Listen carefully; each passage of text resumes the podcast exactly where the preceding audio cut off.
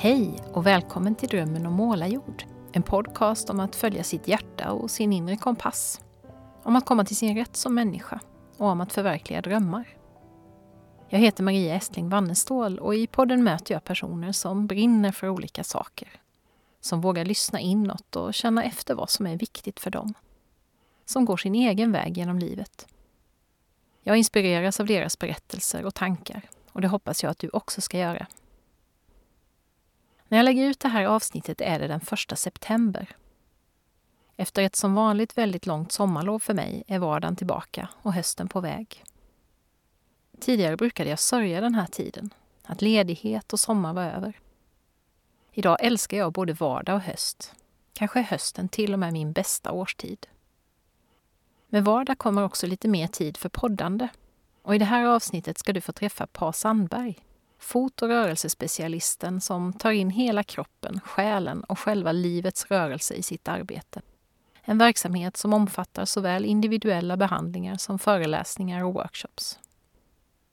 Han har också skrivit en väldigt spännande bok om fötter som jag läser just nu och som handlar om mycket mer än just fötter. Och så har han en alldeles egen ö med en ganska nystartad skogsträdgård. Om förvirring, osäkerhet och att släppa kontrollen. Om att våga möta och vara i våra allra djupaste rädslor. Om skillnaden mellan att berätta, i ord eller bild, om hur något ser ut och om hur det verkligen känns. Om helhetsperspektiv och kopplingen mellan stress och fötter.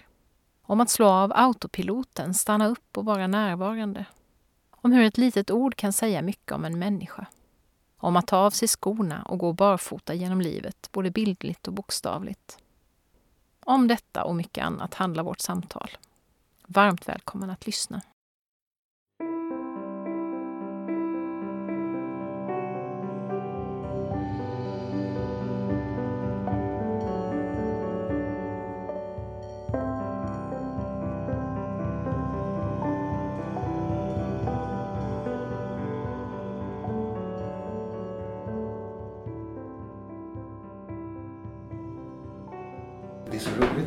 Ett sånt här sammanhang. Det är samma sak som jag skriver. Jag skriver Mm. precis som du mycket. Mm.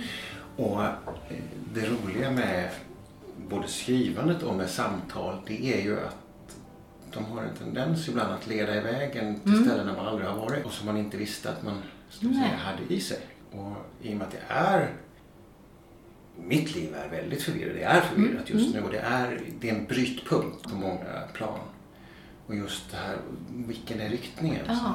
Jag tycker det är precis. jättespännande med alla sådana här ingredienser där Eller man hur? kan få en ledtråd. Ja, men det, jag jobbar ju med samtalscirklar också och där pratar vi ofta om det här just att där händer saker när man sitter ner och Mm. plötsligt uttalar någonting som man inte har liksom tänkt färdigt kring men plötsligt så formulerar man någonting för en annan Precis. och då kan det komma pusselbitar som man inte alls visste att man själv hade. Nej, exakt.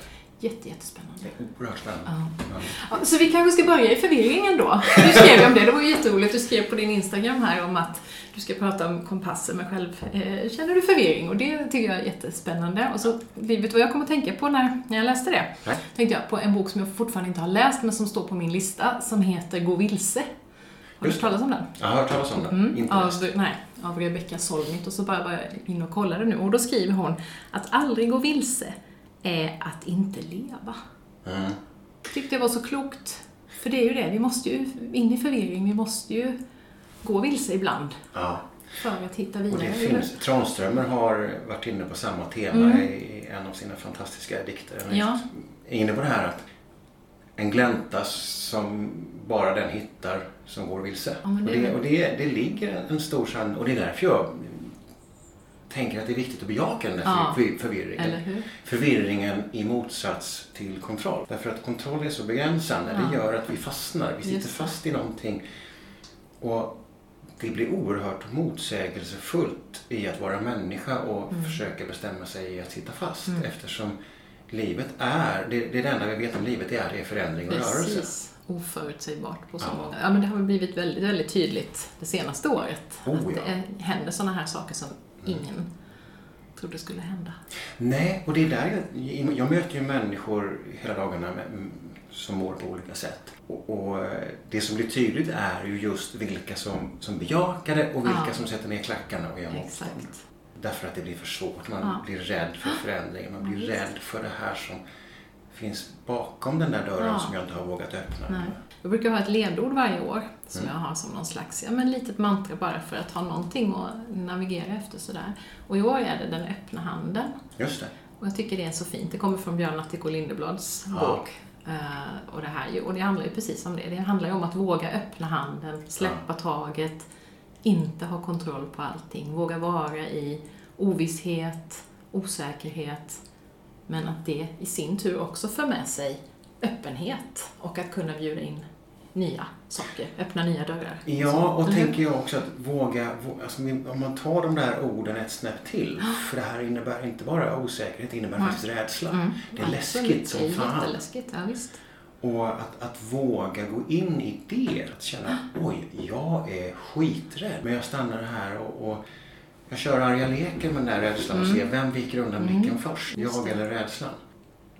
Det, det, för det är det mötet tror jag Ja. som är så oerhört viktigt. Det är jäkligt lätt att ha en rörelse eller att, att ska vi säga, bejaka floskler, Mm. fånga dagen och Mm, öppna handen. mm, mm. Men att verkligen se det i sin fulla innebörd. Vad innebär Vad det betyder det egentligen? egentligen? Om jag går dit och ställer mig med hela mig. Mm. Den förändringen är, är...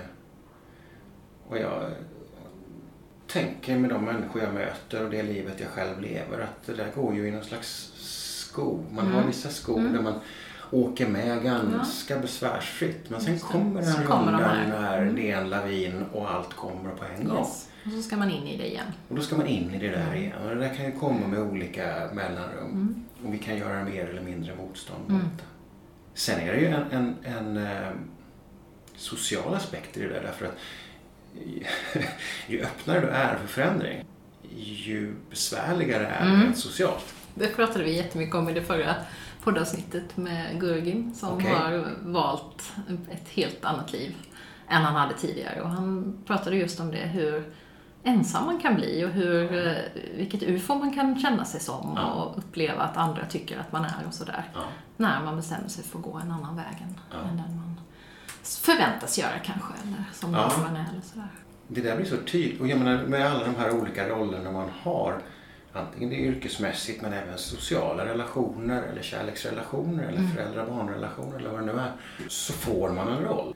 Man är väl antagligen med att skapa den där rollen Mm. själv också så att man inte är oskyldig. Men det blir en roll av det. Mm. Och sen helt plötsligt så märker man att jag är på väg någon annanstans. Mm. Och framförallt de som förhöll sig till den där rollen, de hittar inte den för Nej. man är inte där. Vem är du nu? Ja. Ja, precis. Vem är du nu? Mm. Och det är ganska utmanande. Det är utmanande. Och det är kanske där vi börjar idag också. På något sätt. Vem är du? För vem är du nu? Du är ju inte samma som du var kanske när jag kontaktade dig. Här Nej, i våras. nej. Vem är du just idag? Nej, och idag, idag är jag ganska rädd. Jag är, jag är, är väldigt mycket mitt i de här kliven. Både privat, eh, hur mitt liv ska se ut, var jag ska bo, hur mitt jobb ska gestalta sig framöver. Och vissa dagar så är man väldigt stor och modig i det där och tar stora kliv och vissa dagar så är de där stora kliven jätteläskiga. Ja, och var en sån. Så jag är ganska liten och lite ängslig och har lite klump i magen. Där är jag idag. Mm. Och du har vant dig vid att kunna vara i det? Eller? Jag, jag vant mig. Jag har, vet inte om man vänjer sig vid det, men Nej. jag försöker Men flyr in- acceptera det. Ja, Nej, jag flyr inte. flyr inte att jag tror att det är viktigt. Det är, det är ju där i det, i det mötet med den Mm. där rädslan, tror jag, som själva förändringen äger rum på Mm. riktigt. Annars så blir det någon slags sån här fuskförändring, eh, quick fix-förändring. Man kör lite små lätta knep, man kör lite mantra. Men den här stora förändringen, där måste du faktiskt gå in och våga möta den här rädslan. Du måste gå in och våga vara i, den, i det där totala tvivlet. Vem är jag egentligen? Vad håller jag på med? Har det något värde? Och så vidare. Jag tror det är jätteviktigt. Det, det är någonting jag som, precis som du då växte upp på, på 80-talet där självhävdelse var ett mantra och kunna och prestera och effektivisera och så vidare. Det är så mycket i allt det där som var så tokigt därför att det vi behöver som människor är precis det motsatta. Du säger att, att våga vara ynkliga, våga vara mindre perfekta. Jag satt och tittade, jag satt och scrollade lite grann för, för inspirationens skull. Just vad jag ska ta vägen med, med det jag jobbar med och mina behandlingar och vad jag ska skriva för böcker framöver. Och då satt jag och scrollade lite grann på nätet och, och såg då utav de människor som jobbar med liknande saker väldigt mycket som jag verkligen inte vill vara. Det här enkla, det här klatschiga, floskliga, eh, snygga, tillrättalagda. Jag har svaren, jag har lösningen på dina problem. Allt, allt det där transet. För det finns ingen människa som är där. Men det finns gott om människor som låtsas fortfarande. Och eh, ja, jag, jag tror att rörelsen i det där är så viktigt. Och när jag hjälper människor så är det ju lite grann att på något sätt vara den som håller handen när de vågar ta klivet in i den där rädslan. Sen får de gå själva såklart. Men att man hjälper till Hjälper gläntar över på tröskeln dörren. Ja, precis. Ja. Och att då också göra det genom att visa själv att jag tycker också det här är läskigt. Ja. För hur ska du kunna hjälpa någon om du själv aldrig har varit där eller aldrig är där? Nej, Nej. precis. Du skrev det så fint någonstans, det här om att få vara en del i någons förändring och kunna ibland vara den där lilla vindpusten som bara Mm. puttar till och ibland få vara den här, ta det djupare ansvaret. Och jag skrev något liknande bara häromdagen för jag jobbar lite Ja, som mentor och så satt jag med en klient då som, som håller på just, som är i stor förändring, jätte, jättestor förändring och få vara en liten, liten pusselbit när hon lägger sitt nya pussel Ja. tänkte jag på att det var ganska likartade bilder. Att det är otroligt, det är en ynnest att få vara den vindpusten eller den lilla pusselbiten. Eller den som håller i handen.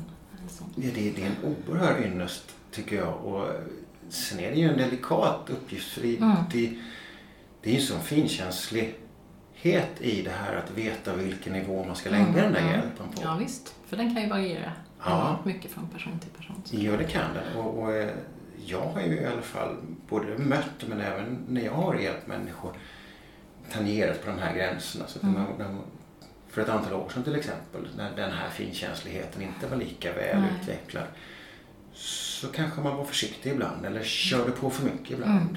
På ett sätt som, som såklart då skaver i den människan. Mm. Därför att de var inte riktigt Nej, på det, den nej. platsen. Nej, det är ju det där att kunna känna in var är du just nu? Ja. Vad, hur kan jag hjälpa dig på bästa sätt? Just precis där du är Ja. nu. Och det här är ju det, är det som gör det så svårt när Ja. människor hör av sig till mig och säger du, hur går en behandling till? Ja, ja visst. Ja, vi börjar med att säga hej och sen får vi se. Eh, för ibland sitter vi som vi gör nu och nästan bara pratar igenom en halvtimme och Ja. ibland jobbar vi med zoomterapeutiska behandlingar. Ja. Ibland så är det väldigt mycket rörelse på golvet. Ja, Stå upp, känn efter och vad händer i din kropp när Mm. du gör si och vad händer i din kropp när du gör så. Men det vet vi ju aldrig i förväg vilken väg det där tar. Och det är klart, det kan ju vara läskigt också att vara där samtidigt som det är väldigt spännande. Att inte veta. För du har inget facit, du har ingen mall, du har ingen de här punkterna ska vi klara av idag. Utan det blir vad det blir. Ja, sen är det kanske läskigare för de som kommer till mig. Jag vet Mm. inte därför att eh, på något sätt så blir det ju att när jag är i mitt behandlingsrum så är jag Mm. ganska trygg. Mm. Det förstås. Där har jag ju byggt upp en, en tillit till den där förvir- förvirringen Mm. som jag pratar om. Alltså jag har vant mig vid att mötas på noll. Eh, det är mycket svårare utanför. Det är mycket svårare i, i alla andra relationer och alla andra möten. Eh, men, men här är, jag trygg. Det är din plats. Ja, det är min plats Mm. på något sätt. Och, eh, det som är spännande tycker jag i de där mötena är ju, jag skrev också för ett litet tag sedan om, om strävan. Att vi har, tror jag, en medveten strävan som egentligen är ganska liten, men vi har en omedveten strävan som är väldigt mycket större. Vilket innebär att om vi bara fokuserar på vår medvetna strävan så kommer vi att jobba ganska mycket i motvind. Vi kommer att snubbla och, och slå oss. Men om vi ger plats för den där omedvetna strävan som vi inte riktigt kan ha koll på så kommer den att hjälpa även den medvetna strävan att Mm. hitta enklare fram. Det här är ju så spännande väldigt många gånger när folk kommer till mig på behandling för att ofta har de ett ärende. De har ont i ett knä, de har problem med en fot och sen tar det två minuter och sen pratar vi om livet. Just det. För det var egentligen inte foten eller knät Mm. som var bekymret. Det var den som de använde mest för att övertyga sig själva om att de ska komma. Men Ah. någonstans så fanns det en omedveten strävan om att här kan vi förändra något annat som vi inte vet någonting om. Gud vad spännande. Det där är otroligt spännande. Ja. Och vilken tur ändå att man tar den där foten på Ja. allvar. För Ja. man kunde ju också sitta hemma och bara tänka att ja, ja, det här får jag väl leva med då. Ja, Visst. Och så kommer man aldrig till dig och så händer inte det där som skulle kunna hända. Nej, så är det ju. Ja. Häftigt. Så är det ju. Och, det och i och med att de sitter ju ihop. Jag menar, det är väldigt sällan som en smärta i ett knä bara sitter i Mm. knät. Det finns en helhet. Det finns en helhet. Eh, Jag vet inte hur många exempel du gör. Det gäller mig själv också när man har gjort någon form av livsförändring eller eh, påverkat sitt känslomässiga tillstånd så försvinner kroppskrämpor. Och det tror jag nästan alla har varit med om. Man, om man bara är där och känner efter så har man upplevt det här. Eh, För det finns, när det kommer till smärta och skador och krämpor av vilket slag det än må vara, tänker jag så vi är ju så ingenjörsinriktade. Vi ska ha en orsak Mm. Ja, och en ja, verkan. visst. Och så ska vi lösa. Ja, precis. Här har vi svaret. Då gör vi så här. Och eh, det är bara det att det finns inte en krämpa i en kropp som har en enda orsak. Nej. Utan det är alltid en, det är en kombination av ett antal. Det är lite stress, det är lite oro, det är en gammal skada, det kan vara näringsbrist, det kan vara förslitning, det kan vara genetiskt. Och var och en för sig så är de här små grejerna inte tillräckligt stark för att faktiskt ge dig ont. Men tillsammans så säger kroppen ifrån. Bygger de någonting. Och, det, och då kanske vi jobbar på en av de här sakerna. Så där var problemet. Nu har jag löst det. Mm. Fast det har vi oftast inte. Utan eh, den där smärtan eller den där krämpan den kommer att bara flytta på sig. Om ett tag så är den tillbaka någon annanstans. Och den kan ju flytta mellan huvudet som migrän till problem med magen eller Mm. kan gå mellan knät och, och, och ländryggen i smärta. Eh, Men den rör på sig därför att den har inte med knät och ländryggen eller magen och huvudet. Det finns någonting annat Ja. i grunden. Jättespännande. Vi ska prata mer om din verksamhet och vad du håller på med och sådär, men kan vi backa tillbaks lite också? För jag blir alltid nyfiken på hur kom du hit? Den vägen, den resan. Du började, för det började väldigt mycket med det fysiska, men sen har du rört dig åt det allt mer själsliga och helhetsperspektivet, eller hur? Men var, du inte, var det här någonting som hände, alltså kan du se redan som i barndomen att det fanns Ja. saker i dig som pekade hitåt, eller hur? Ja. ja. Det är väl lätt att efterhandskonstruera men, men jag sa för några år sedan, 10-12 år sedan någonting så här till min mor. Vi satt och åt och pratade. Och så sa jag, nej men jag, ni ska, jag ska lämna lite de här spåren. Jag ska gå min egen väg häråt. Bara titta och bara, men det har du väl alltid. Just det. Ja. Och eh, någonstans så har jag väl det. Jag kröp åt fel håll redan från början. Mm. Och eh, när jag någonstans i vuxen ålder hade uppnått det här som jag trodde var att vara vuxen. För jag hade en väldigt tydlig fördomsfull bild av hur man skulle vara Mm. eh, när man var vuxen. Jag kan väl säga att min far var en stor del till förebild i det. Ja. Ehm, och det kanske var att vara vuxen för honom men det är inte nödvändigtvis så att det var att vara vuxen för mig. För den skull. Så att jag försökte ju leva och vara honom vuxen. Det funkar inte så att jag började jobba med lite andliga processer. Jag började meditera, jag började hitta avslappningsövningar, göra qigong och så vidare. Och sen helt plötsligt en vacker dag så eh, kom jag på hur det var när jag var liten. Jag växte ju upp, vi hade en ö där vi bodde hela somrarna. Jag är tillbaka på den här ön Mm. nu Ja, det är och bor där eh, ganska mycket. Eh, men när jag var liten så kommer jag ihåg hur jag kunde ligga på kvällarna när solen var på väg ner och så låg jag på bryggan. Så att man var väldigt vä- nära vattenytan. Och Mm. så tittade jag ut över vattenspegeln och alla de här krusningarna.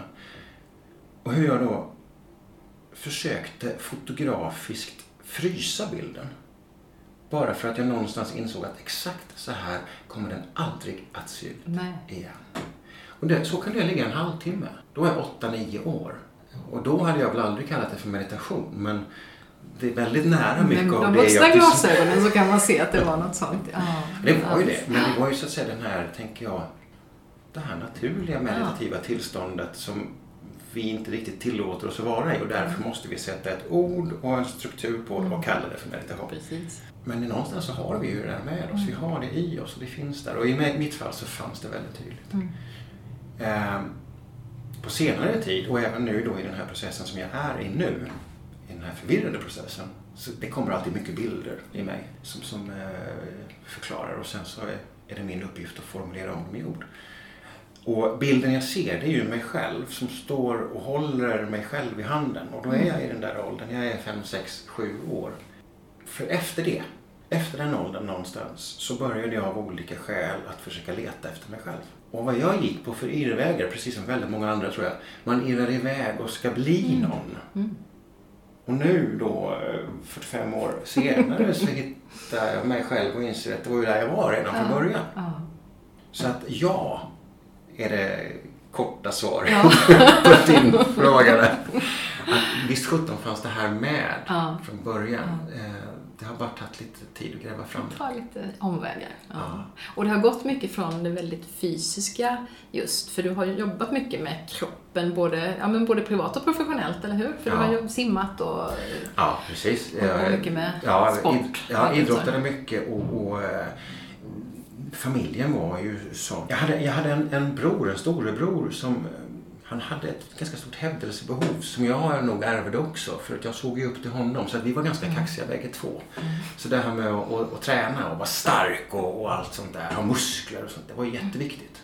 Och prestera. Så, det, så, det kom tidigt också. Ja, det kom tidigt. Absolut. Eh, och eh, skillnaden oss två emellan, det var att han var ju mycket envisare. Han var ju tjurskallig som fan. Medan jag som var lillebror, jag hade det ju ganska lätt för mig. Så jag lallade ju med bara. Och han var så arg på mig. Därför att han jobbade ju och slet för det här och jag gjorde inte lika mycket. Men jag slog ju honom i alla fall ganska många gånger. Och det var hårt. Men med, med åren så, så har jag ju liksom jag har ju hittat en annan resa i det där och väldigt mycket kom just när jag faktiskt tog av mig mina skor. Vilket inte heller var rent medvetet utan det var för att jag hade problem. Jag har artros i mina stortår och jag har hallux valgus och jag hade ont. Och en av de här sakerna som jag ville kunna prestera i men som jag aldrig lyckades det var just springa. Jag ville springa lopp och jag skulle springa på tid och allting sånt där, och det gick aldrig. Nej. Jag var värdelös på att springa.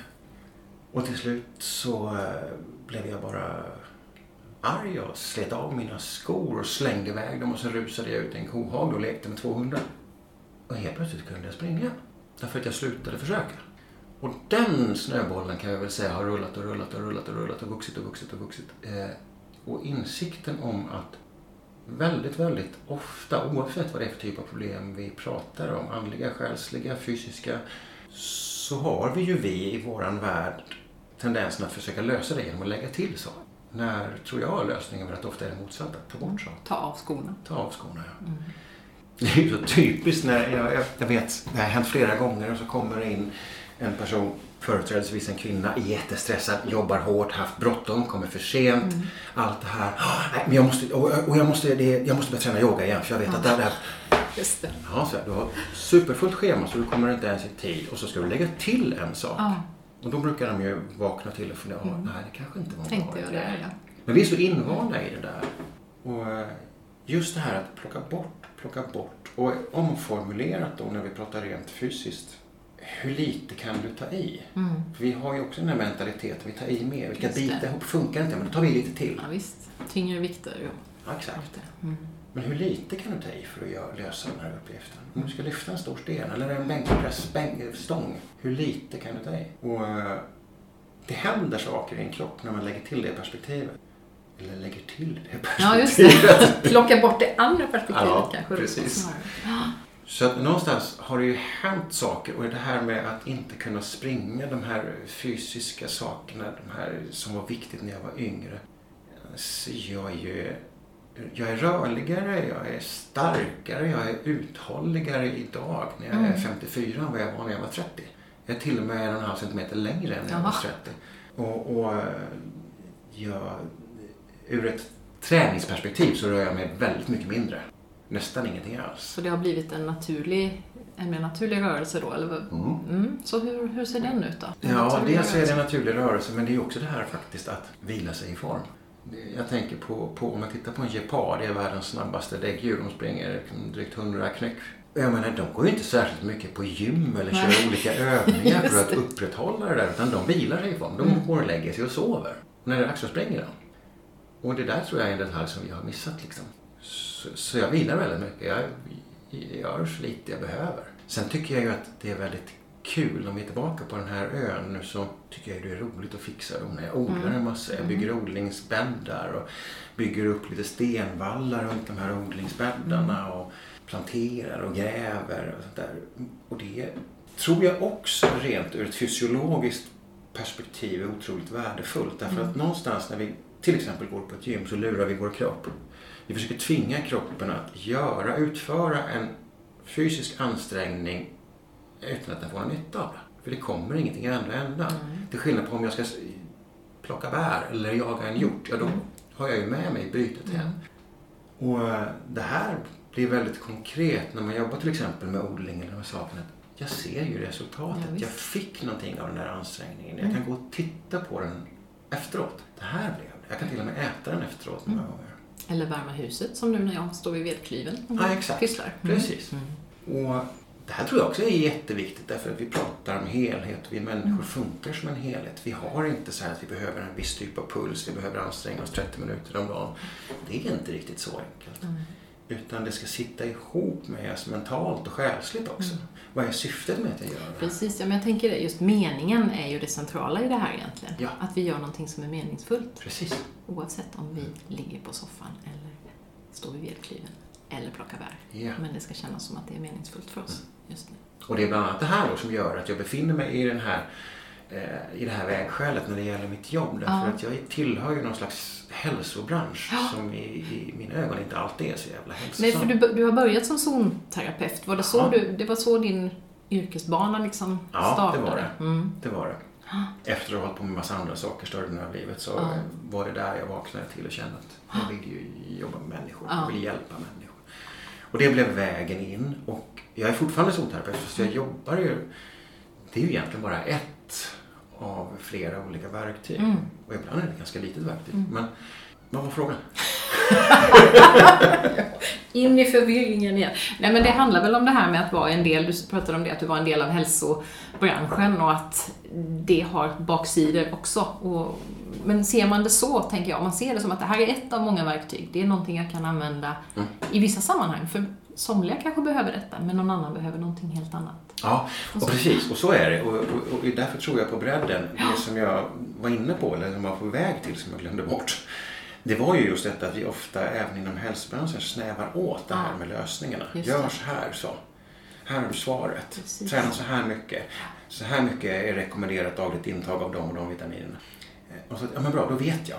Fast det vet jag inte alls. Nej, för det finns tio faktorer till som påverkar Ja. hur du mår. Precis. Så att, ehm, och återigen då, ta de här vitaminerna och så talar man om att nu har vi gjort en undersökning, vi har gjort en studie som visar att vi behöver så här mycket. Ja just det, men vilka var det som var med i den? Jo, det var Mm. västerlänningar. Ja. Vad, vad gäller västerlänningar? Jo, västerlänningar är stressade. Vad händer med våra näringsupptag när vi är stressade? Jo, vi tar upp mindre. Vi kanske inte behövde den där näringsdosen, vi kanske behövde mindre stress. Ja. Så hade kroppen kunnat ta vara på mycket mindre. Visst. Och det är det här jag menar. Det är där, där någonstans som jag krånglar till det för mig själv därför att det är inte så jäkla lätt Nej. Och, jag menar, hur marknadsför man det här? Mm. Det är inte en enkel Nej. approach. För det är det vi vill ha hela tiden. Vi vill ha det tydliga, de tydliga svaren och de enkla lösningarna och quick Precis. fixarna. Ja. Men mycket handlar ju om, för mig, och det är återigen, jag, jag låter ju jobb och liv gå ihop. Alltså, Mm. Försöker ju någonstans hitta, hur kan jag leva? Hur kan jag Mm. må bättre? Hur kan jag ta i mindre? Hur kan jag vara närmare mig själv? Hur lite kan jag behöva för att må bra? Ja, till exempel. Och eh, det är svårt att komma och säga att här har jag svaren, kom Mm. till mig för jag har lösningen. Mm. Eh, Kom till mig och var med i förvirringen. Precis. Hjälp oss, låt oss lösa det tillsammans Ja, istället. någonstans där. Ja.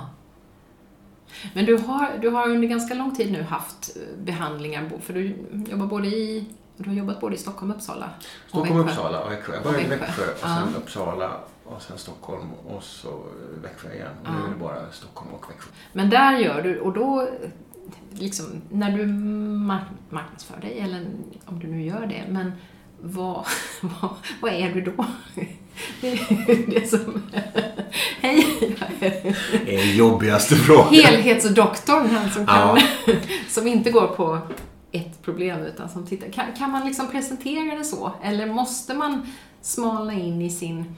Alltså när man presenterar sig, kan man, Alltså på kan något man sätt... vara sådär Ja, jag, bred? nej, både ja och nej. Det är, det är svårt att marknadsföra sig som så bred. Utan Ja. det som händer det är ju att människor kommer till mig och sen pratar de Ja. med andra och talar om att ja, men gå dit för det här och Ja, det här och det. det här Så är det är jättebra. mycket word of mouth. Ja, väldigt, väldigt mycket. Så, ja.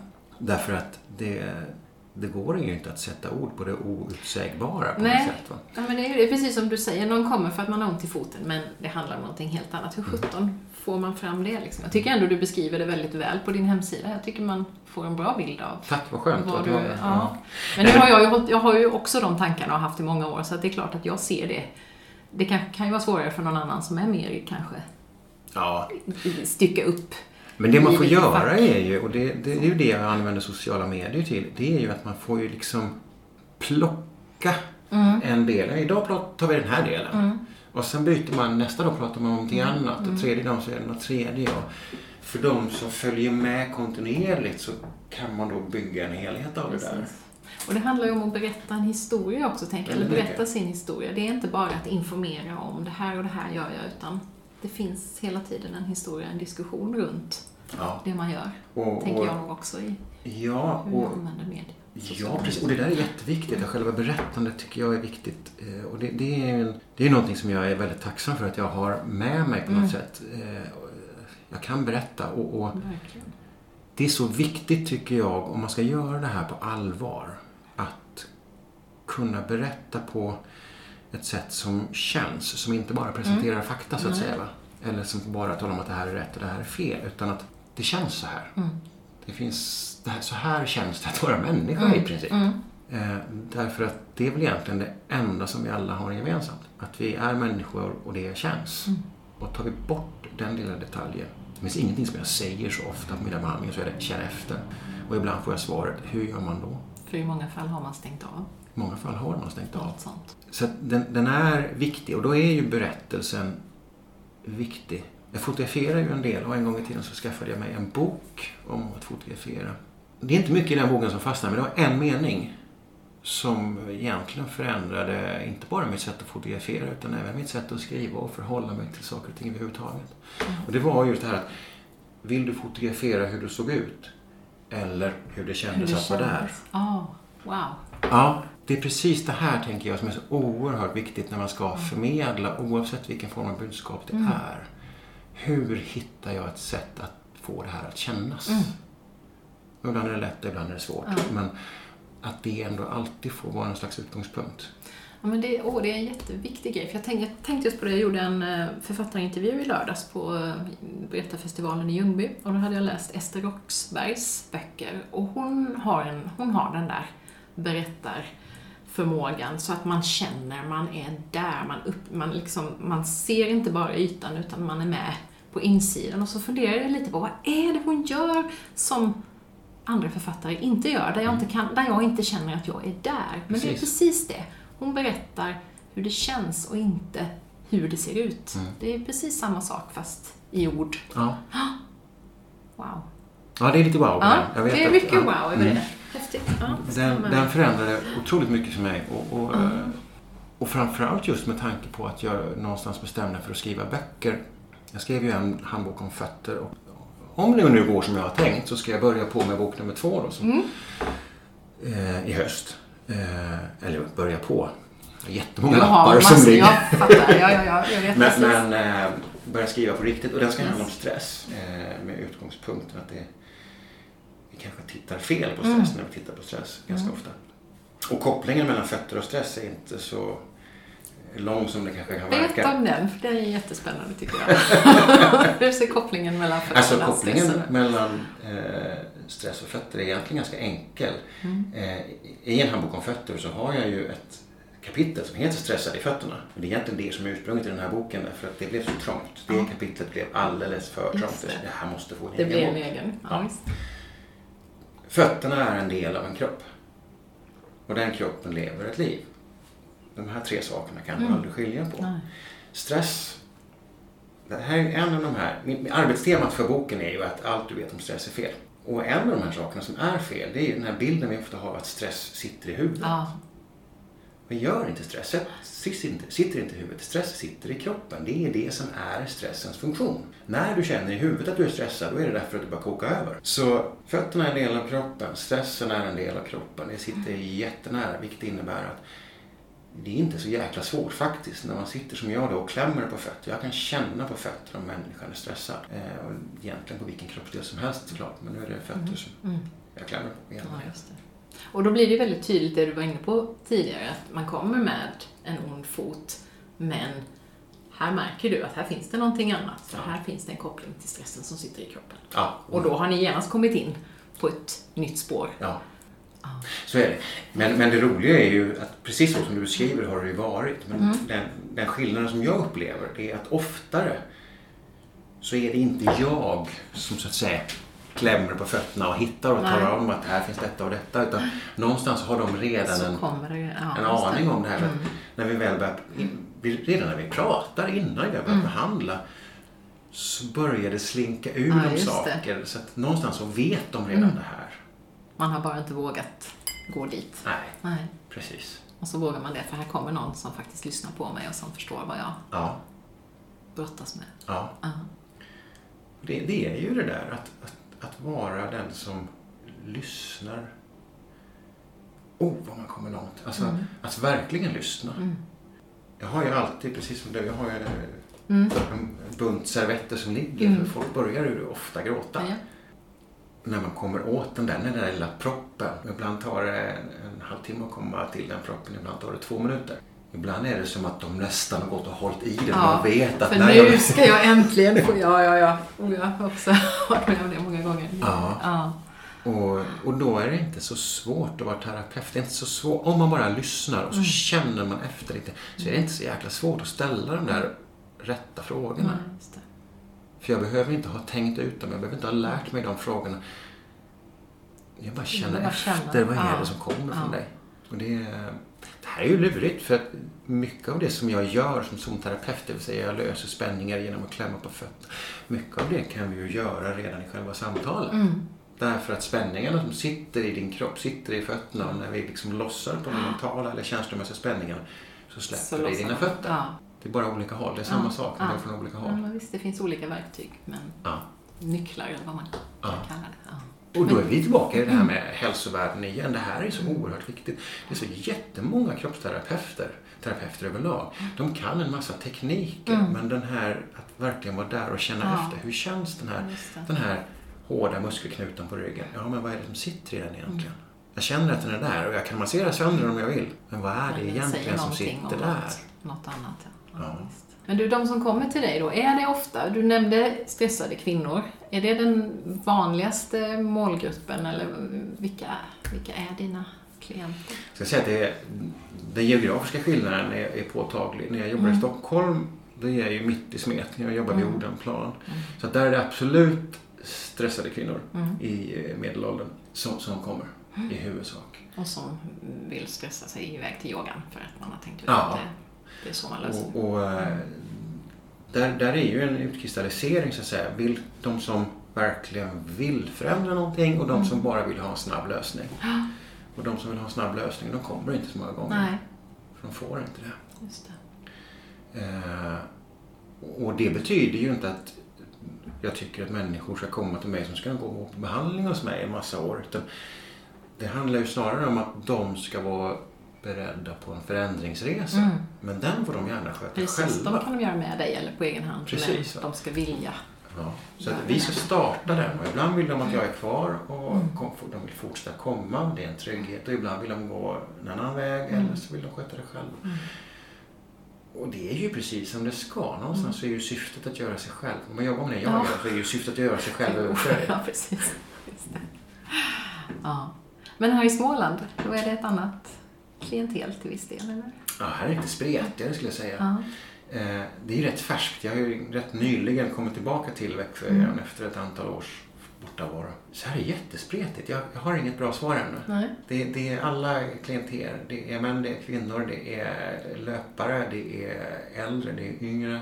Det är fertilitet som, som vill liksom få balans i Ja. hormonsystem för att kunna bli gravida Mm. eller egentligen bara slippa andra besvär. Det, det är mycket större spret här än så Mm. länge. Säger det någonting om hur vi lever?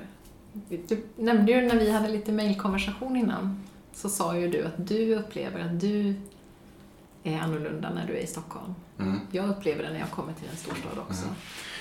Mm. Eh, det är säkert jag tror att det är två saker som skiljer i det här. Dels så är det absolut den, den skillnaden. Och, eh, alltså den påtagliga tempoväxlingen när man kommer Mm. till en storstad som Stockholm, den, Mm. den är den är markant. Och när man som jag kommer dit, jag är där några dagar och åker därifrån. Det går ju att lära sig att hantera det där. Det går att hitta små mekanismer. Men jag tror att det är svårt att vara där dag ut och dag in utan Mm. att faktiskt brytas ner i det där och, och halka in i det där tempot.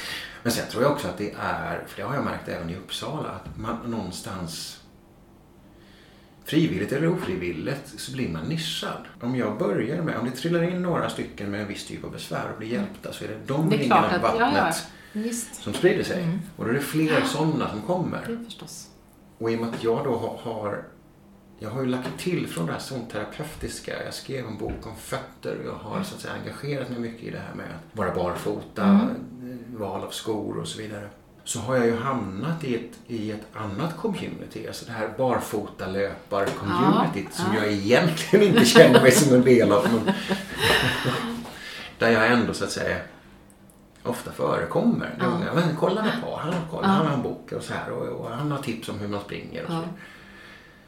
Och eh, det är också en här nischning som jag kanske, jag får ju skylla mig själv, jag skrev ju boken. Ja. Men det var inte meningen att det var så det skulle bli. Och det var inte framförallt det där, jag menar jag, med tanke på vad vi pratade om innan här, jag är inte den som sitter med träningsråd för hur Nej. du ska bli en bättre löpare.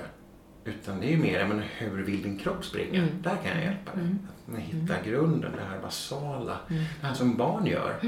Som springer olika beroende på vad de springer. De leker och så studsar de, sen hoppar de lite, Mm. sen sätter de sig, så springer de vidare. Och springer de på eh, hårt så springer de på ett sätt och springer de mjukt så springer de på ett annat sätt. Och de övergångarna är, är sömlösa. Medan vuxna måste ha teknik. Vi måste lära oss rätt löpteknik.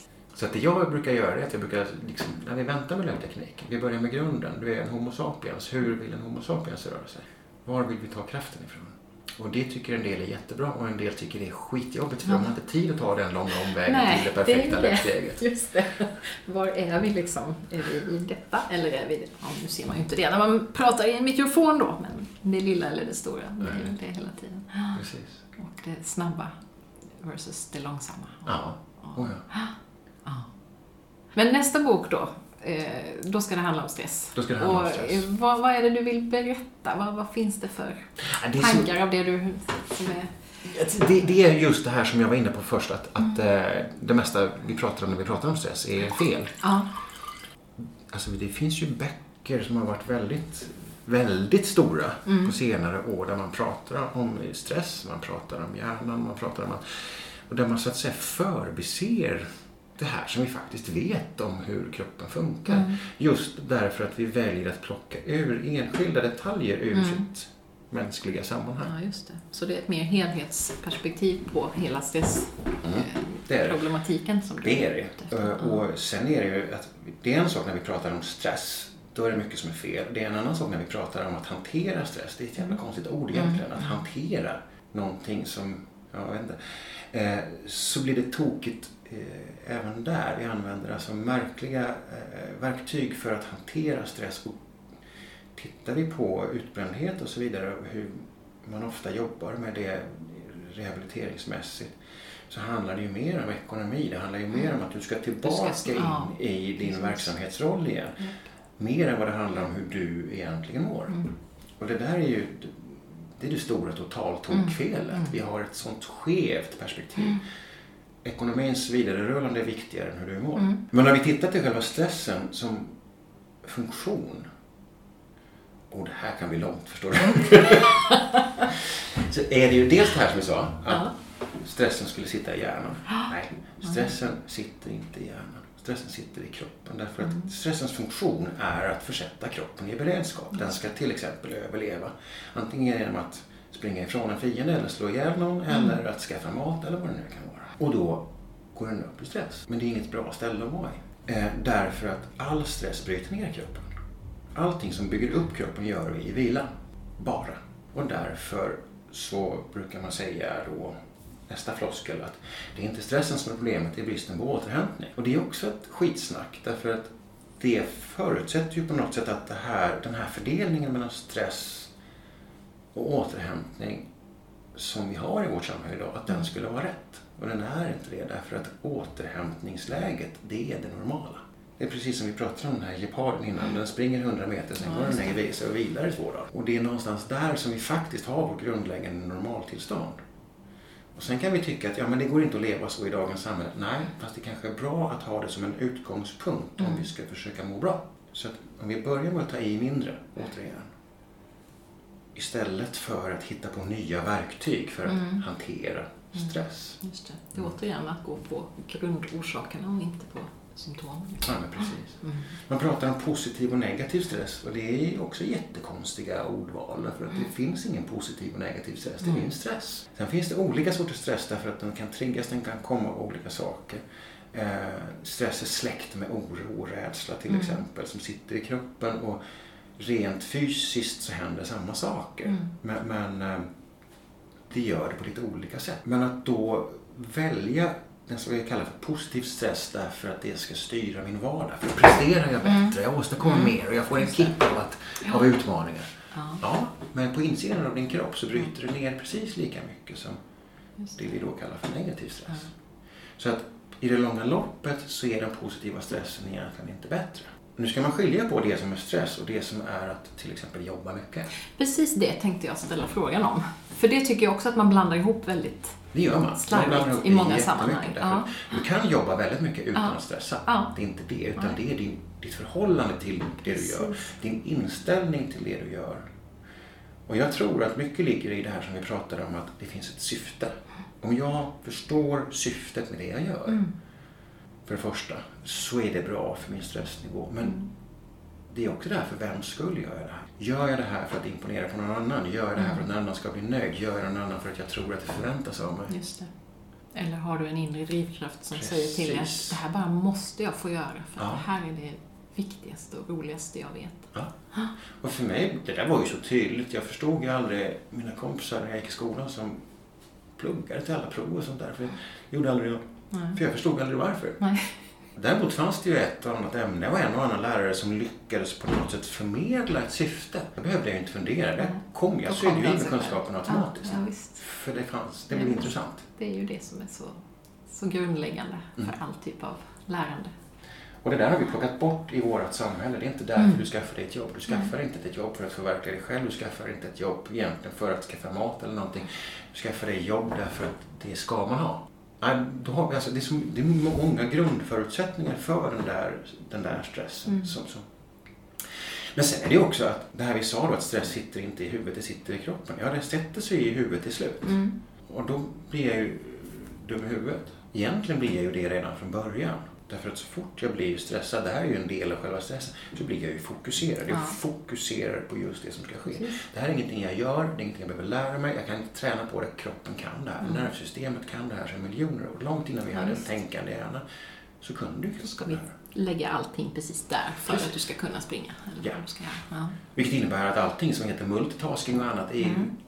Totalt fördärvligt för Ja, alla som på något sätt vill må bra. Lägger man då dessutom det här i ett hälsoperspektiv där man då ska jobba hårt, prestera mycket vara framgångsrik och som ska äta nyttigt och vara snygg dessutom. Vad gör man då? Jo, då blandar man till en jävligt näringstät smoothie som man sveper på lunchen så man kan korta ner rasten lite grann och göra lite nytta istället. Ja, då har vi ju alltså försatt oss i det där tillståndet där kroppen ändå inte tänker ta emot så mycket näring för att vi är redan uppe på prestationsnivå. Mm.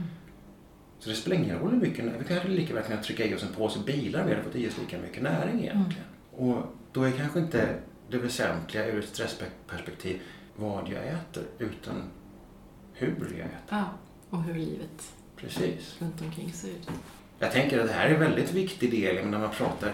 Det återkommer ju med en viss intervall så här så kommer det upp nya studier om huruvida det är nyttigt eller farligt att dricka kaffe. Eh, och de är aldrig överens, de här studierna. Så det går ju aldrig att veta riktigt. Men jag tänker alltid på det. Var- Varför är det ingen som funderar på hur vi dricker kaffe? Ja, just det. Slänger vi oss det för att kunna prestera mer? Eller gör vi det Precis. för att vi sitter och har trevligt och Exakt. umgås? Ja, Klart att det påverkar huruvida det är nyttigt ja, eller inte. ja. Så att det finns väldigt många aspekter Mm. på det här med, med stress. Det är ett så stort ämne. Det är ett jättestort ämne. Jag har kommit in på det nu. Jag har precis idag skickat iväg eh, min senaste bok till ett antal förlag. Nu ska vi se om någon nappar. Där jag har skrivit om anhörigskap. Mm. Och där har jag ju också skrivit om, om för där har vi ju en typ av stress som är lite svårare att, jag vet inte, komma åt eller hur man ska kalla det. För att här handlar det om någonting som jag inte själv har valt ofta, utan du har lagts, någonting har lagts på det livet du redan lever. Du har en mamma som får demens kanske, som i mitt fall, eller som nu när jag har barn som inte mår bra. Alltså här kommer någonting som, men då återigen så handlar det också om förhållningssätt och jag tänker att det handlar om att se till helheten, att inte bara se. Men jag tror till exempel, och det fick jag bekräftat av någon jag pratade med nu, att en väldigt stor del av de utmattningsdepressioner eh, där det leder till sjukskrivning, så finns det ett anhörigskap, ett tungt anhörigskap med i bilden. Men det är ingenting vi pratar om, för vi pratar så ofta om stress i förhållande till jobbet, eller Mm. hur? Vi tänker på att vi jobbar mycket. Det är Mm. mycket, mycket det där, på tal om det där just att, att jobba mycket. Mm. Det är ofta det man pratar om. Man har långa arbetsdagar, man har mycket deadlines och så vidare. Men man kan ju ha ett ganska normalstressigt jobb, men sen ska du också hantera en massa sådana yttre saker. Mm. Och det, tycker jag är väldigt... Det har, den diskussionen har jag inte hört särskilt mycket av, så den tycker jag är... Och jag har ju... Spännande jag har. det, det, kommer, det kommer delar om det där i den här Ja, boken också. ja. Just därför att Bra. Dels som du säger det här med vi, vi fokuserar nästan alltid på jobb. Det är mycket Ja. på jobbet. Ja. Av någon jävla anledning så är det alltid Det mycket är på alltid jobbet. där det handlar om. Och det är aldrig där den börjar. Nej. Däremot börjar den väldigt tidigt ofta. Vi bygger på någon slags grundstress. Ja. I att duga, i att sitta ordentligt, hålla gaffeln i rätt hand för att få betyg och så vidare. Och få Absolut. tillräckligt snygg och få tillräckligt Prestera, många. prestera, prestera. Ja, precis. Allt det där. Duga, duga, duga. Och sen när det tippar över, ja då är det på jobbet. Mm. Men det är ju bara liksom den här sista droppen på något sätt. Ja. Eh, men sen det här, du pratar om eh, anhörigskap, kallar du det. Mm. Du kallar det relationer. Ja. För som jag ser det, så, så det som skiljer stress, det är inte positiv och negativ stress, utan det är riktig stress och låtsasstress. Mm. Den här mycket på jobbet, det är oftast låtsasstress. Ja. För den handlar om att jag måste duga, jag har inte presterat, jag måste ha inlämnat, annars blir chefen arg och bla bla bla. Mm. Allt vad det kan vara. Det vill säga allt det där som inte egentligen är viktigt. Eh, för det är inte den sortens stress som kroppen är skapt för och därför kan kroppen inte riktigt hantera den. Mm. Men riktig skit. Det sker en olycka, någon dör, någon i släkten blir allvarligt sjuk. Mm. Det är ju hemska saker såklart. Mm. Men kroppen vet hur den ska hantera Mm. de situationen. Det är det här som gör att ganska många människor, när det händer riktigt allvarliga saker, de är ganska lugna. Därför att deras stress, deras Mm. inre stress vet var den ska ta vägen. I samband med dödsfall till exempel. Samma så är med dödsfall. så. Precis. Då har du en äkta kanal. Det här är en Mm. relevant stress. Ja. Mm. Det är precis det här som kroppens stresssystem är byggt för. Mm.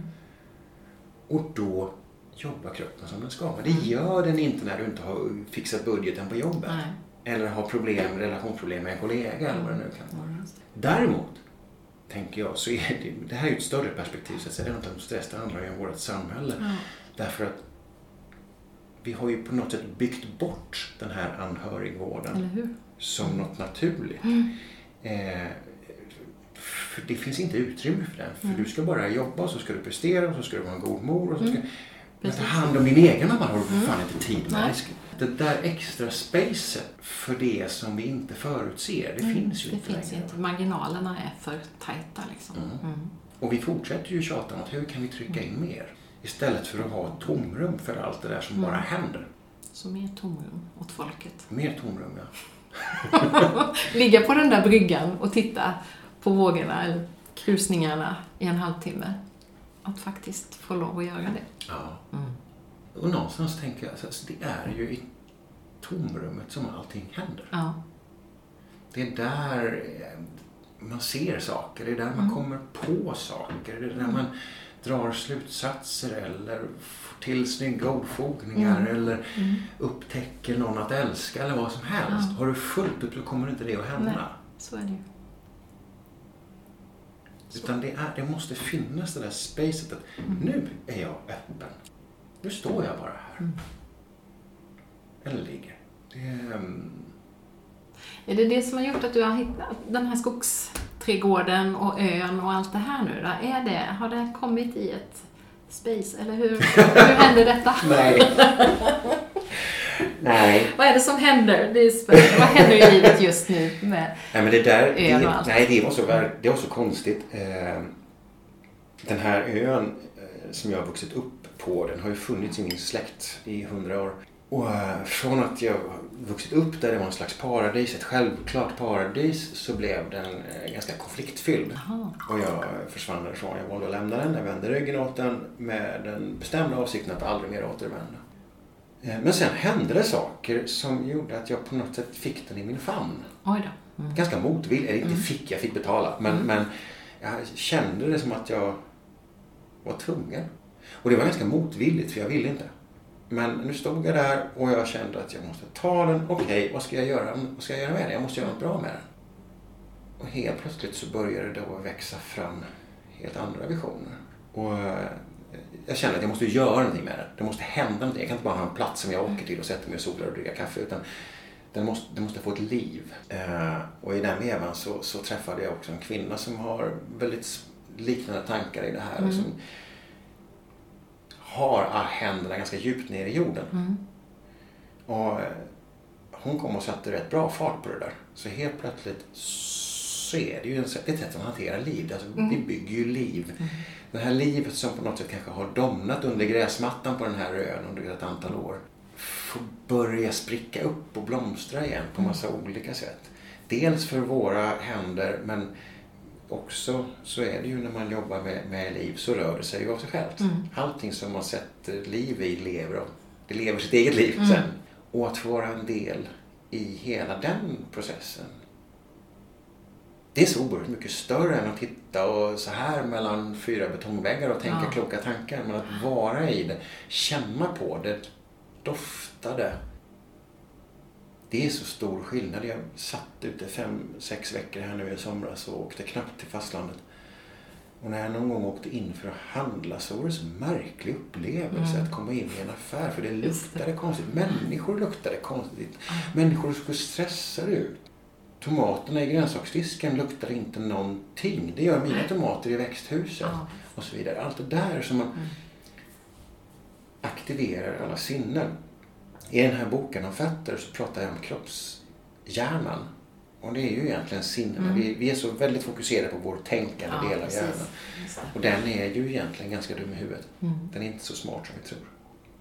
Men om den får jobba tillsammans med alla sinnen, att känna saker, höra saker, lukta saker, se saker och så sätta ihop allt det här, så kommer ju hela kroppen att vara en enda stor hjärna som upplever och lär sig förstår på ett sätt som jag kanske inte alltid kan sätta ord på, men kroppen kan. Och det måste man nog ut.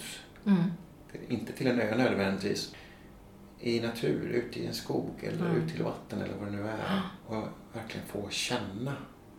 Och att utmana det Ja. livet och att utmana sig själv och sitt eget liv i det livet. Mm, för du, nu har du bott i stan då, i ganska, storstad i ganska många år Ja. och inte haft närheten till varken natur eller odling eller Nej, någonting sånt. och jäklar vad dåligt jag mådde av det periodvis. Det är ju...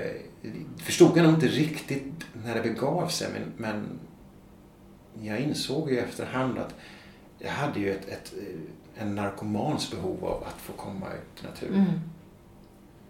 Eh, Jag vet att det hände att jag kunde, jag kunde sätta mig nästan lite desperat i bilen en dag och köra ut till kusten. Jag kunde åka ut till Varberg och sätta mig på en sten och titta på havet i en timme och sen kunde jag köra hem till Växjö. Mm.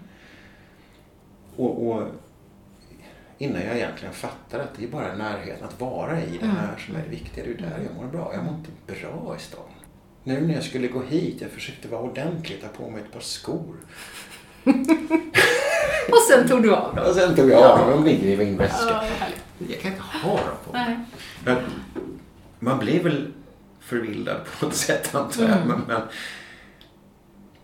det, fin, det finns ju en, en skön drift i det där att om vi tar det utifrån det här perspektivet som jag beskrev innan. Att hur lite kan jag ta i och hur Mm. lite kan jag behöva. Att även sätta in det i sitt eget liv på något sätt. Hur enkelt kan jag leva? Hur lite klarar jag mig på? Hur sällan behöver jag åka in till stan? Jag har inga, jag har inga exakta mål om att bli självförsörjande och sånt här. Men, Men att det ändå ska finnas en strävan åt det hållet. Mm. Kan, jag, kan jag komma ett steg till? Ja. Och ett steg till? Och det är så viktigt tycker jag, för man pratar ju nästan alltid i alla sammanhang där man, ja, men man pratar om att eh, gå ner i tjänst eller säga upp sig och starta eget eller vad, vad, vad det än handlar om, så pratar man alltid om inkomster. Men man pratar väldigt sällan om, ja men vad, vad är det minsta jag kan leva på? Vad behöver jag faktiskt? Mm. Vad är utgifterna här som jag måste täcka? Okej, det här måste jag klara av, men jag skulle kanske kunna gå ner i tjänst därför att jag behöver egentligen inte mer än så här. Men det är alltid, alltid fokus på andra sidan på något vis. Eh, Och väldigt lite på vad är det jag egentligen behöver. Mm. Det tror jag man skulle prata mer om. Ja, och sen skulle man väl kanske rent eh, språkligt också prata om vad ordet behöver Ja, betyder. ja, ja, ja, visst. Vad innebär det för en privilegierad medelklass Ja, människa i Sverige? Det har jag funderat jätte, jättemycket på den här sommaren. mm. Är det vi förväntar oss att vi ska få in i våra liv? Alltså det här med just, vad är det som är viktigt egentligen? Mm. Vad, vad, är det, vad är vad jag behöver, vad jag vill, vad är... Mm. Det blir ju jättetydligt ett sånt här år som det som har gått. Mm. Eh, när det är massa saker som vi har tagit för självklart som vi inte Ja. har fått göra. Och, och eh, utan att förminska den på någonting på något sätt så är det ju rätt intressant att se att de flesta av oss har överlevt Mm. även utan den här saken. Mm. Utan eh, kulturella upplevelser, utan resor, Mm. utan stora fester och så vidare så har vi överlevt. Det här är ju saker som har absoluta värden. Men behöver jag det? Frågan är filosofisk. Jag kan ju inte Mm. svara åt någon. Det är faktiskt kanske åt mig själv heller. Mm. Men, men Men det är så mycket vi tar för givet på något vis. Att vi behöver. Ja. Att vi måste få ha och att vi har rätt. På något vis att ha. vi, vi har Mm. rätt. Och sen, det är två ord egentligen som jag eh, tänker väldigt mycket på när vi, i det här. Det är ju, vi pratade om kontroll innan som motsats till den här förvirringen. Mm. Men också tvärsäkerhet. Ja. också som motsats till förvirringen. Mm. Vi förväntas ha bestämda åsikter och tankar Mm. och, och värderingar om allting. Och vi kan rätt så ofta kategoriskt tala om vad som är rätt och vad som är fel och vem som är snäll och vem som är dum och vems fel. Mm. Utan att för den skull bry oss särskilt mycket om att se på en helhet eller ta in Mm. omständigheter. Och det här vetandet ställer ju till det för oss. Jag vet, Mm. ja, men jag vet hur jag mår. Jag, jag behöver det. Och jag, Ja. nu ja. Under precis de här betingelserna, under de här förutsättningarna, under det här skedet i livet. Men eftersom det enda vi nu kan veta om livet, det är att det förändras, så är det Eller inte hur? alls säkert att det ser ut som ett år, Nej. två år, fem år. Utan var är jag då? Vem är jag då? Och rent fysiskt så är det här jätteviktigt, tänker jag. Vi pratar om näringsintag och så vidare. Ja, Mm. men herregud, vad du behöver i en ålder är inte Mm. detsamma som du behöver i en an- annan ålder. Nej, Om du är gravid så behöver du någonting som du Just inte det. behöver när du inte är gravid och så vidare. precis. Alla de här olika skeendena och även de här hormonella övergångarna som Ja. både män och kvinnor Och geografiskt läste jag ju, du skrev om också någonstans just det här att ja, men vissa saker kanske vi behöver för att vi bor på den här platsen på jorden, Ja, men inte på en annan plats på jorden. Så Nej, det är så precis. mycket vi tar för givet att så här är det, så här ska det vara. ja, Och oh ja. det finns så många, så många sanningar. ja. Det finns så många sanningar och någonstans så är ju den enda vägen att hitta sin sanning det är ju inte att tänka efter utan det är att känna Att efter. känna efter. Och uppleva vad är det som händer i mig? Vad gör det här med mig? Oavsett om det är någonting jag äter eller om det är någon jag umgås med. Mm. Vad gör det här med mig? Mm. Vad händer i insidan på mig? Och just, det- jag har en massa sådana här roliga experiment, små övningar och grejer som, som människor får göra som kommer till mig. Till exempel om man kommer och säger ja, jag har ont i ett knä. Ja, och ont på vilket sätt då? Eller var gör det ont? Eller hur känns smärtan? Och, och väldigt ofta så har de inget svar, för det har man aldrig reflekterat Nej. Man bara, jag har ont. Ja. Men vi vet ju att smärta kan ju kännas väldigt, väldigt olika. Den kan vara specifik, den kan vara på en punkt, den kan vara utspridd, den kan vara molande, det kan vara Mm. stickande, det kan vara brännan. Och ännu intressantare blir det ju när vi konstaterar att smärta rent fysiologiskt liksom inte existerar. Eh, smärta betyder ju inte att någonting är fel. Smärta betyder att kroppen sänder en signal. Ja. Det är som ett brandlarm, men det kan vara falsklarm. Mm. Det är det ibland, av en massa olika skäl. Eh, Ett falsklarm eller ett larm som kroppen också när kroppen uppfattar att ingen lyssnar så kan den stänga av det. Det vill säga det slutar göra Ja, ont därför att det är ändå det. ingen som reagerar. Nej. Det här händer ju jätteofta under stress. Det är en av de här bitarna vi har under stress. Kroppen tar stryk därför att den slutar att signalera. Och så känner vi inte smärtan. Det kan också bli precis tvärtom. Att den gör att jag får ont precis överallt. Ja. Jag tänkte på panikångest där också som man beskriver som att det känns som att man fysiskt ska dö. Mm, det är ju egentligen en, någonting helt annat. Det är någonting handlar helt annat. Ja. Så Ja, det finns lite bubblor att sticka hål på här i Ja. världen kanske då. Ja. Det är det vi ska Det- göra. Ja, jag, jag hoppas att jag håller på med det hela tiden i liten Ja. Det är ju en av de viktigaste sakerna tycker jag med mötet Mm. med människor är ju att få de här människorna att reflektera lite Mm. Stanna upp och tänka. Ja. Och känna. Ja, en av de finaste kommentarer som jag fick om den här handbok om fötter. Det var en tjej som skrev att det är så bra, sa hon, för att det är fler frågetecken än utropstecken i Mm. boken. Och det var precis det som jag ville. Ah, just jag ska ställa frågor som du får fundera på. Mm. Jag ska inte komma med det färdiga svaret Nej. till dig och säga att så här är det. Utan du ska få något att fundera på Mm. och se vad händer i dig. Mm. För så tror jag på hälsoarbete. Mm. Sista lilla eh, avdelningen i podden Redan? idag. Nej, det finns så mycket vi kan prata om. Någon ska väl orka hinna lyssna också. Modererade ett samtal i lördags. Där hade de en, en podd där de brukar ha så här tre timmars avsnitt om jättar, troll, Oj. annat spännande. Ja. Så man kan prata länge.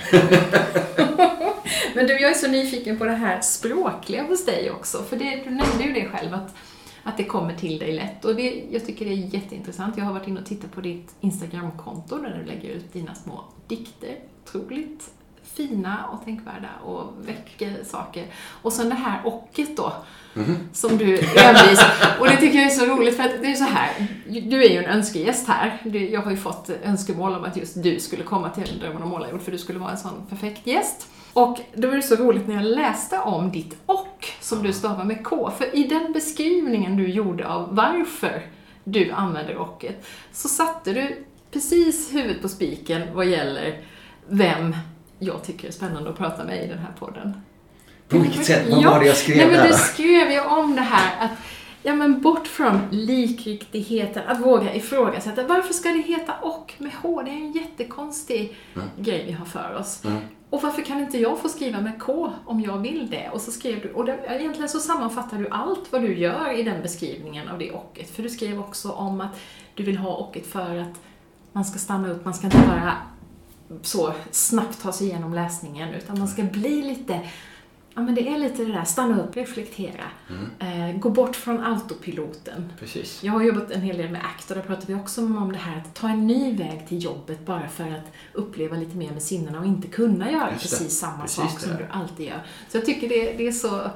Men, men var kommer det här språkliga intresset ifrån? Jag har alltid haft ett språkligt intresse. Ja. Ja, och det var ett, svenska var ett av de ämnen som jag aldrig behövde plugga i. Nej? Det, det, Det fanns ändå, Ja, det fanns. Ja. Och eh, jag har, ett, jag har alltid haft ett stort intresse för skön litteratur. Alltså jag kan ju Mm. läsa en bok jättelångsamt. Jag stannar upp, jag läser om. Inte så mycket för själva innehållet utan för sättet att beskriva Mm. saker. Mm. Berättelsen. Själva berättelsen, Mm. berättandet. Berättandet. Ja. Men samtidigt så är jag ju ganska detaljinriktad. Jag kan ju liksom snöa in på detaljer och se varför är det så här, varför är det så här, finns det ett annat sätt? Kan man göra? Det här är ju en stor del av mitt sätt att arbeta. Jag letar ju efter nya ingångar och nya arbetssätt. Eh, och jag vet inte, jag snubblade ju på det här och ett ganska självklart, varför ska det stavas med H? Det är så ologiskt. Eller hur? Så då började jag söka mig bakåt och, och, och, och leta efter dess ursprung. Och det var ganska snårigt. Så att just det här, för det första, det finns ingen rimlig grammatisk anledning till att det ska stavas sådär. Men också just det här att det faktiskt provocerar lite. Alltså själva provokation, inte i betydelsen att göra folk arga, utan precis som du säger, att få folk att stanna upp. Ja, just det. Vad är det här? Vad var det som hände nu? För det är precis det här vi i alla andra avseenden går tvärt emot. Vi ska öka tempot, vi ska rusa på, vi ska ha en autopilot, vi ska ha självkörande bilar, vi ska ha allting där vi slipper vara delaktiga själva. Så att allting när man kan tvinga folk att snubbla till en aning. Sen är det såklart ganska kul tycker jag hur en en sån liten, liten, liten detalj i vissa fall faktiskt kan reta upp Ja. människor så till den milda grad. Oh ja. ja visst, det är jättespännande. Jag har forskat om språkförändring så jag tycker det här är så himla roligt. Jag har ju mött så många språkpoliser bland, bland annat lärare och eh, ja, människor som skriver in till språktidningen och sådär som jag har jobbat med en del. Ja, det, är, det är jättekul. Men det är, så, det är så häftigt för det är ju precis det här det handlar om. Det handlar ju om det där att stanna upp. Det är ju egentligen närvaro, är ju egentligen närvaro. ordet som, som ligger till grund för det där du gör där. Ja. För du tvingar oss att vara närvarande när vi läser. Vi kan inte bara... Ja, lite grann. Och sen samtidigt så tänker jag... Jag tror inte alla är det. Alla... Ju mer dyslektiska vi är, ju mer Ja, bara är slätar vi över det där såklart. Precis, se något annat än vad det står egentligen. Nej, precis. Och, och eh, jag tänker också att om en sån här detalj stör mig väldigt mycket så får jag ju egentligen, borde jag kunna få någonting att fundera på. Varför blev det här viktigt för mig? Det. När det finns jättemycket runt om mig och i mig jag skulle kunna fundera på. Varför är det här K viktigt? Vad säger det om att jag reagerar på det sättet? Mm, det Det har jag med som en fråga igen. Jag har en, en webbkurs, som en sån här reflektionskurs just för att där det ska vara mer frågor än utropstecken. Och där har jag med det som en, en fråga också. När du märker att någonting av det jag pratar om här eller ställer frågor om stör dig eller eh, gör dig irriterad eller så. Men ta, ta, ta vara på det då. Vad säger det? Det är någon, finns någonting där som... eh, Och jag tror ju att eh, det, om man ska kalla det för svar, svaret på den frågan eh, kommer säkert att få en hel del utrymme i den där boken om stress. Det tycker jag låter jättespännande. Du, avslutningsvis, framtiden. Nu är vi i förvirring, vi är i förändring, vi är i något spännande. Det ska komma en ny bok, du kanske förändrar din verksamhet. Du har Skogsträdgården och ön. Mm. Hur, hur, hur tänker du i det, eh, med det perspektivet? Tänk, är du här och nu eller tänker du framåt någonting? Ja, jag är nog... Eh, ön hjälper mig ju att vara här och nu och jag behöver nog den hjälpen för jag har lätt för att vara både högt upp och långt iväg. Mm. Jag tänker att alla kreativa människor är ju också liksom Mm. där hela tiden. Vi planerar Och- nya projekt och... Ja. Och det där är ju en av de här sakerna som jag behöver vara medveten om när det gäller mig själv. Att, att inte fara iväg, för jag far lätt iväg och det blir ju också en stress. Eh, Men någonstans så, så handlar det ju mer för mig om att i ännu större utsträckning sammanföra jobb och liv. Eh, Att inte dela upp de här sakerna utan hitta ett sätt att leva ett liv där jag, vad ska vi säga, där jag känner att jag har en uppgift. Oavsett om du är par-privat eller par-behandlare. Ja, precis. Eller föreläsare. Ja. Eller författare. Och det är inte detsamma, tänker jag, som att prestera, men jag ska ha, jag ska fylla en, det ska finnas en, en lucka i pusslet som är min, som jag ska fylla. Och eh, det är egentligen allt, vad allt det här handlar om. Att jag försöker hitta olika sätt nu. Jag försöker hitta nya sätt. Jag försöker motvilligt ta mig in. Jag jobbar ju en del med utbildningar och föreläsningar och sånt här. Och, och jag får väl gå in och jobba lite digitalt här nu också då. Jag är inte så förtjust i det för jag tycker om att möta människor. Men jag får hitta de här andra vägarna för att möta folk där folk är på något sätt. Och sen får vi se. Men en större balans och mer skitiga fötter i jorden. Ja, Och även händer. det låter härligt. Tack så hemskt mycket för att du kom till podden. Tack så mycket för att jag fick vara här.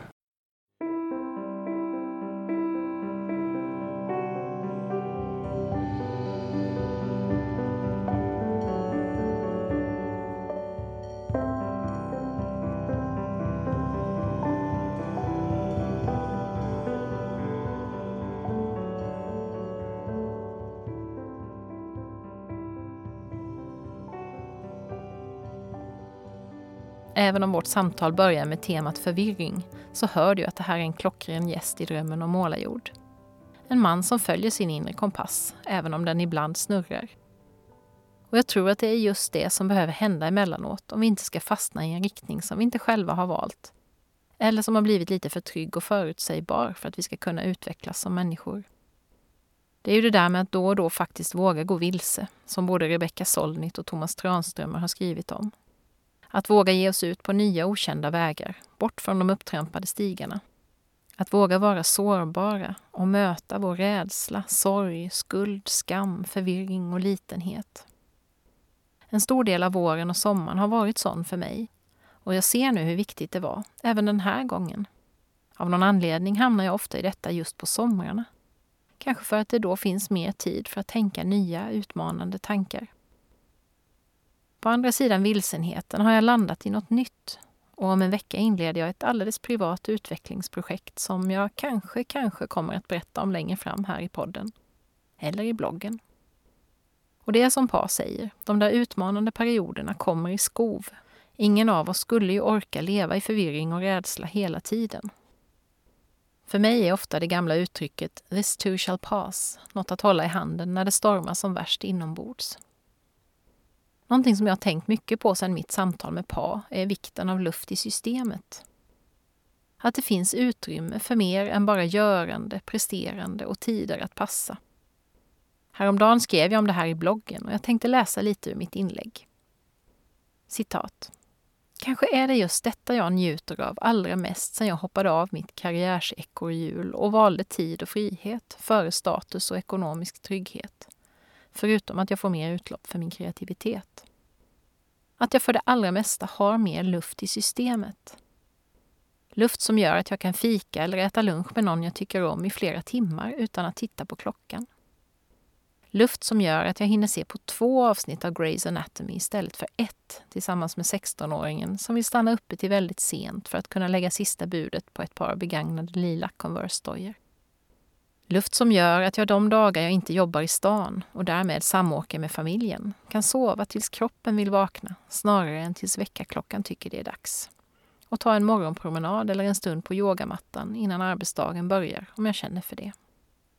Luft som gör att en extra stund i väntan på en försenad buss eller i en oväntad bilkö ofta skapar mer utrymme för reflektion än för irritation. Sen kan det hända att jag reflekterar lite irriterat över om alla dessa bilar verkligen behövs. Luft som gör att jag, när någon ursäktar sig för att hem blir sent till ett möte, ärligt kan säga det gör inget, jag har ingen brådska.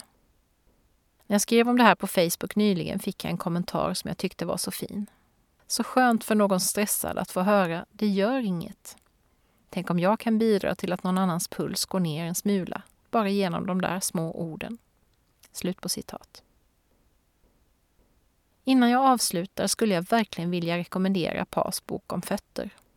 Sedan jag började läsa har jag fått en ny relation till de där två trotjänarna som jag har behandlat så styvmoderligt genom åren.